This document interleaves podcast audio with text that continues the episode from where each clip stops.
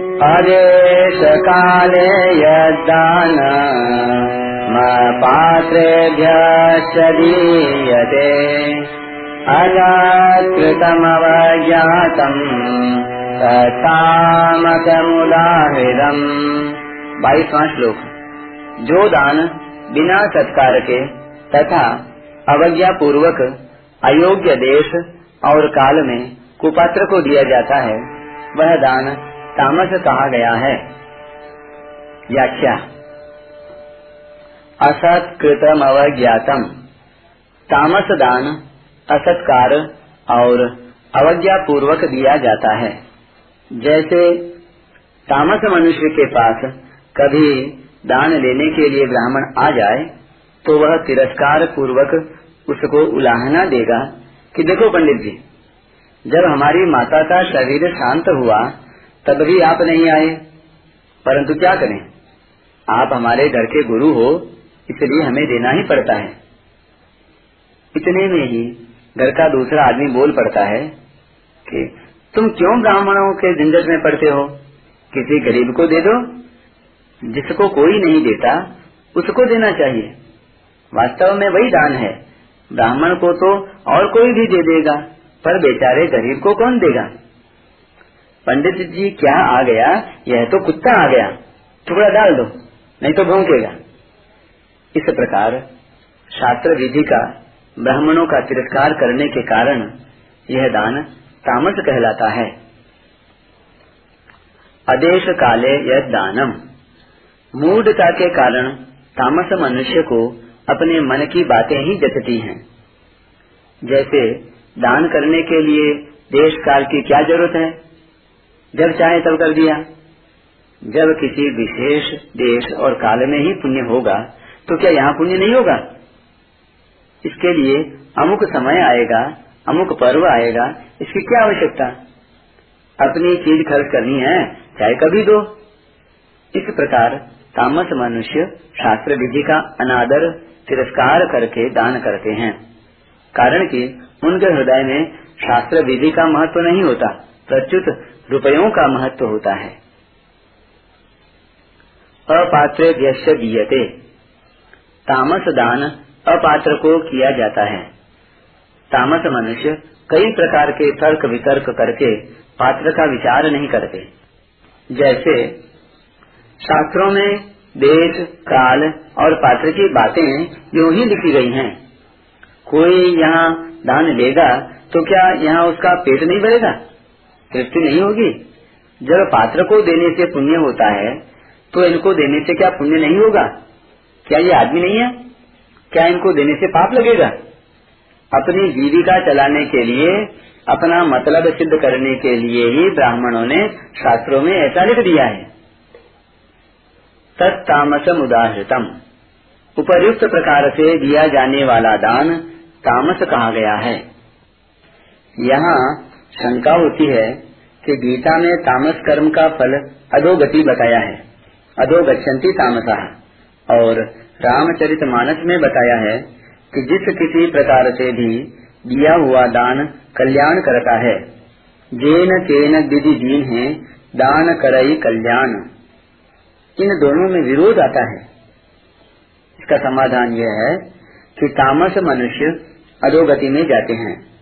यह कानून दान के विषय में लागू नहीं होता, कारण कि धर्म के चार चरण हैं, सत्यम, दया, तपो, दानम इति।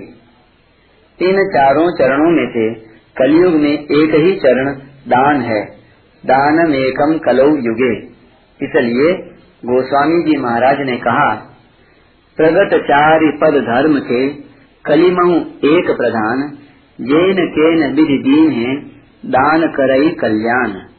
ऐसा कहने का तात्पर्य है कि किसी भी प्रकार भी दान दिया जाए, उसमें वस्तु आदि के साथ अपनेपन का त्याग करना ही पड़ता है। इस दृष्टि से तामस दान में भी आंशिक त्याग होने से दान देने वाला अधोगति के योग्य नहीं हो सकता। दूसरी बात, इस कलयुग के समय मनुष्यों का अंतकरण बहुत मलिन हो रहा है। इसलिए कलयुग में एक छूट है कि जिस किसी प्रकार भी किया हुआ दान कल्याण करता है। इससे मनुष्य का दान करने का स्वभाव तो बन ही जाएगा, जो आगे कभी किसी जन्म में कल्याण भी कर सकता है। परंतु दान की क्रिया ही बंद हो जाएगी तो फिर देने का स्वभाव बनने का कोई अवसर ही प्राप्त नहीं होगा। इसी दृष्टि से एक संत ने, श्रद्धया देय, म श्रद्धया देयम। इस श्रुति की व्याख्या करते हुए कहा था कि इसमें पहले पद का अर्थ तो यह है कि श्रद्धा से देना चाहिए, पर दूसरे पद का अर्थ अश्रद्धया अदेयम, अश्रद्धा से नहीं देना चाहिए। ऐसा न लेकर अश्रद्धया देयम, श्रद्धा न हो तो भी देना चाहिए, इस प्रकार लेना चाहिए। दान संबंधी विशेष बात। अन्न जल, वस्त्र और औषध। इन चारों के दान में पात्र, कुपात्र आदि का विशेष विचार नहीं करना चाहिए। इनमें केवल दूसरे की आवश्यकता को ही देखना चाहिए। इसमें भी देश, काल और पात्र मिल जाए तो उत्तम बात है और न मिले तो कोई बात नहीं। हमें तो जो भूखा है, उसे अन्न देना है, जो प्यासा है, उसे जल देना है, जो वस्त्रहीन है, उसे वस्त्र देना है। और जो रोगी है, उसे औषध देनी है। इसी प्रकार कोई किसी को अनुचित रूप से भयभीत कर रहा है, दुख दे रहा है तो उससे उसको छुड़ाना और उसे अभय दान देना हमारा कर्तव्य है। हाँ कुपात्र को अन्न जल इतना नहीं देना चाहिए कि जिससे वह पुनः हिंसा आदि पापों में प्रवृत्त हो जाए।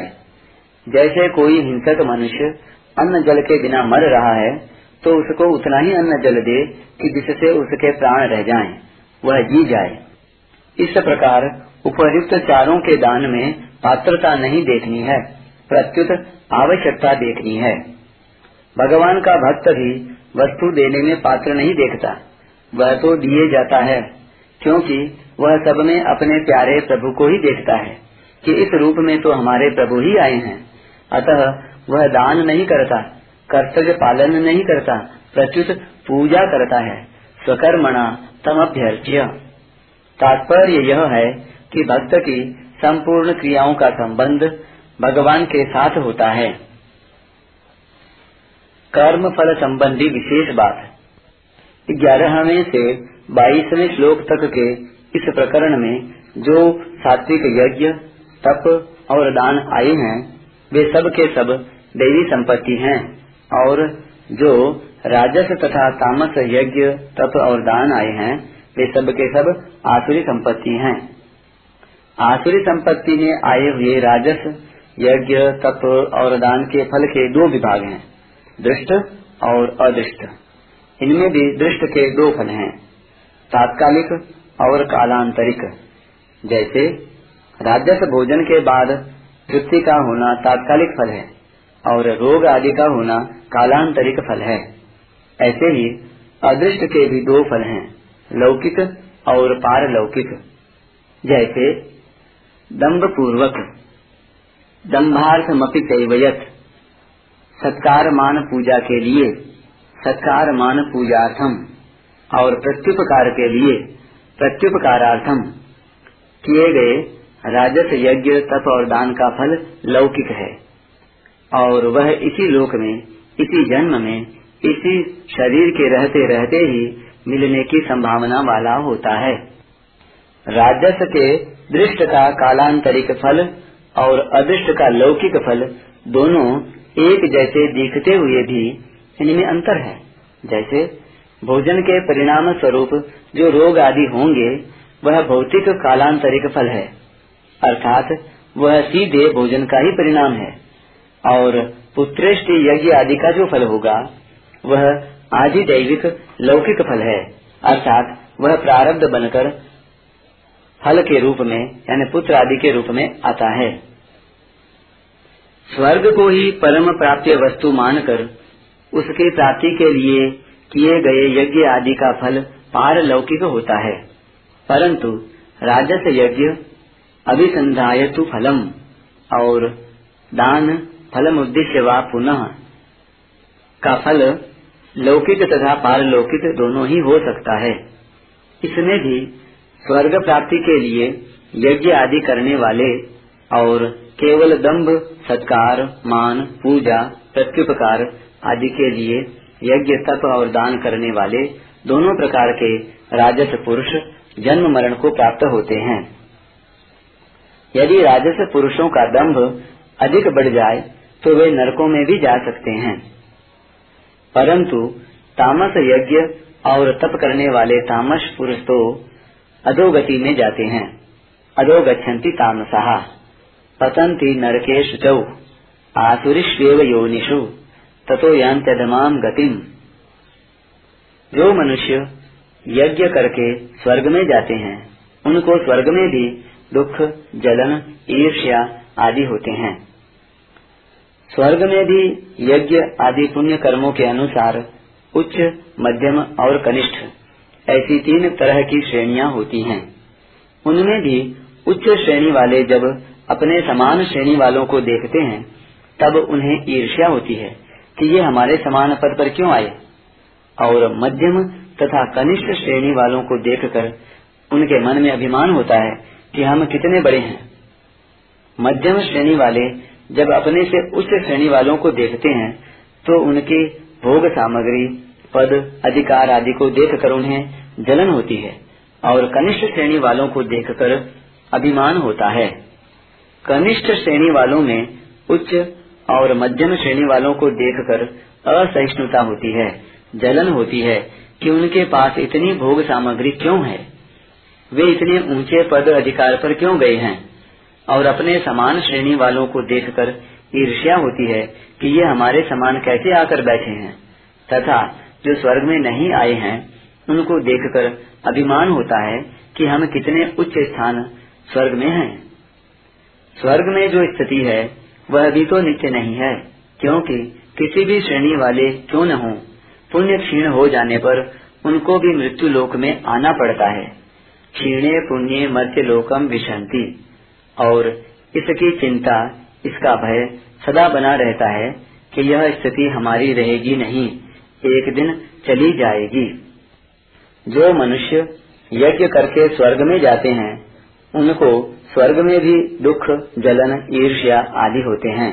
जैसे शतक ऋतु इंद्र को भी असुरों के अत्याचारों से दुख होता है। कोई तपस्या करे तो उसके हृदय में जलन होती है, वह भयभीत होता है। इसे पूर्व जन्म के पापों का फल भी नहीं कह सकते, क्योंकि उनके स्वर्ग प्राप्ति के प्रतिबंधक रूप पाप नष्ट हो जाते हैं। पूत पापा, और वे यज्ञ के पुण्यों से स्वर्ग लोक को जाते हैं। फिर उनको दुख, जलन, भय आदि का होना किन पापों का फल है? इसका उत्तर यह है कि यह सब यज्ञ में की हुई पशु हिंसा के पाप का ही फल है। दूसरी बात, यज्ञ आदि सकाम कर्म करने से अनेक तरह के दोष आते हैं। गीता में आया है, सर्वारंभा ही दोषे न धूमे नाग्नि रिवावृता। अर्थात धुएँ से अग्नि की तरह सभी कर्म किसी न किसी दोष से युक्त हैं। जब सभी कर्मों के आरंभ मात्र में भी दोष रहता है, तब सकाम कर्मों में तो सकाम भाव होने से दोषों की संभावना ज़्यादा ही होती है, और उनमें अनेक तरह के दोष बनते ही हैं। इसलिए शास्त्रों में यज्ञ करने के बाद प्रायश्चित करने का विधान है। प्रायश्चित विधान से यह सिद्ध होता है कि यज्ञ में दोष अवश्य होते हैं, यानी पाप अवश्य होते हैं। अगर दोष न होते तो प्रायश्चित किस बात का? परंतु वास्तव में प्रायश्चित करने पर भी सब दोष दूर नहीं होते। उनका कुछ अंश रह जाता है, जैसे मैल लगे वस्त्र को साबुन से धोने पर भी उसके तंतुओं के भीतर थोड़ी मैल रह जाती है। इसी कारण इंद्रादिक देवताओं को भी प्रतिकूल परिस्थिति जन्य दुख भोगना पड़ता है।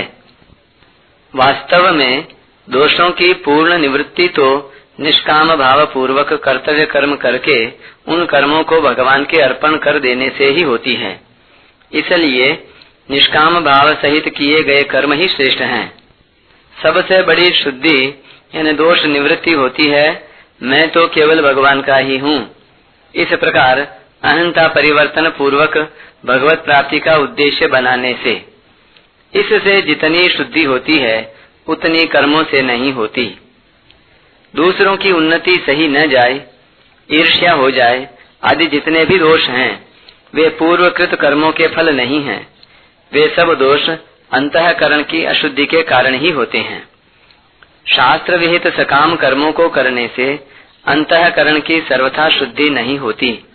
प्रत्युत आंशिक शुद्धि होती है, जिससे स्वर्ग आदि लोकों के भोगों को भोगते हैं। अंतकरण की अशुद्धि सर्वथा तभी मिटती है, जब उद्देश्य केवल भगवान का ही हो। भगवान ने कहा है, सन्मुख हो जीव मोहि जब ही जन्म कोटि अघ नासही तबही तीसरी बात, गीता में अर्जुन ने पूछा कि मनुष्य न चाहता हुआ भी पाप का आचरण क्यों करता है? तो उत्तर में भगवान ने कहा, काम एश क्रोध एश रजोगुण समुद्भव। तात्पर्य है कि रजोगुण से उत्पन्न कामना ही पाप कराती है। इसलिए कामना को लेकर किए जाने वाले राजस यज्ञ की क्रियाओं में पाप हो सकते हैं। राजस तथा तामस यज्ञ आदि करने वाले आसुरी संपत्ति वाले हैं और सात्विक यज्ञ आदि करने वाले देवी संपत्ति वाले हैं। परंतु देवी संपत्ति के गुणों में भी यदि राग हो जाता है तो रजोगुण का धर्म होने से वह राग भी बंधन कारक हो जाता है। परिशिष्ट भाव। शास्त्र में आया है कि कलयुग में दान ही एकमात्र धर्म है। अतः जिस किसी प्रकार से भी दान दिया जाए, वह कल्याण ही करता है। इसका तात्पर्य है कि कलयुग में यज्ञ, दान, तप, व्रत आदि शुभ कर्म विधि पूर्वक करने कठिन हैं। अतः किसी तरह से देने की, त्याग करने की आदत पड़ जाए। इसलिए जिस किसी प्रकार से भी दान देते रहना चाहिए।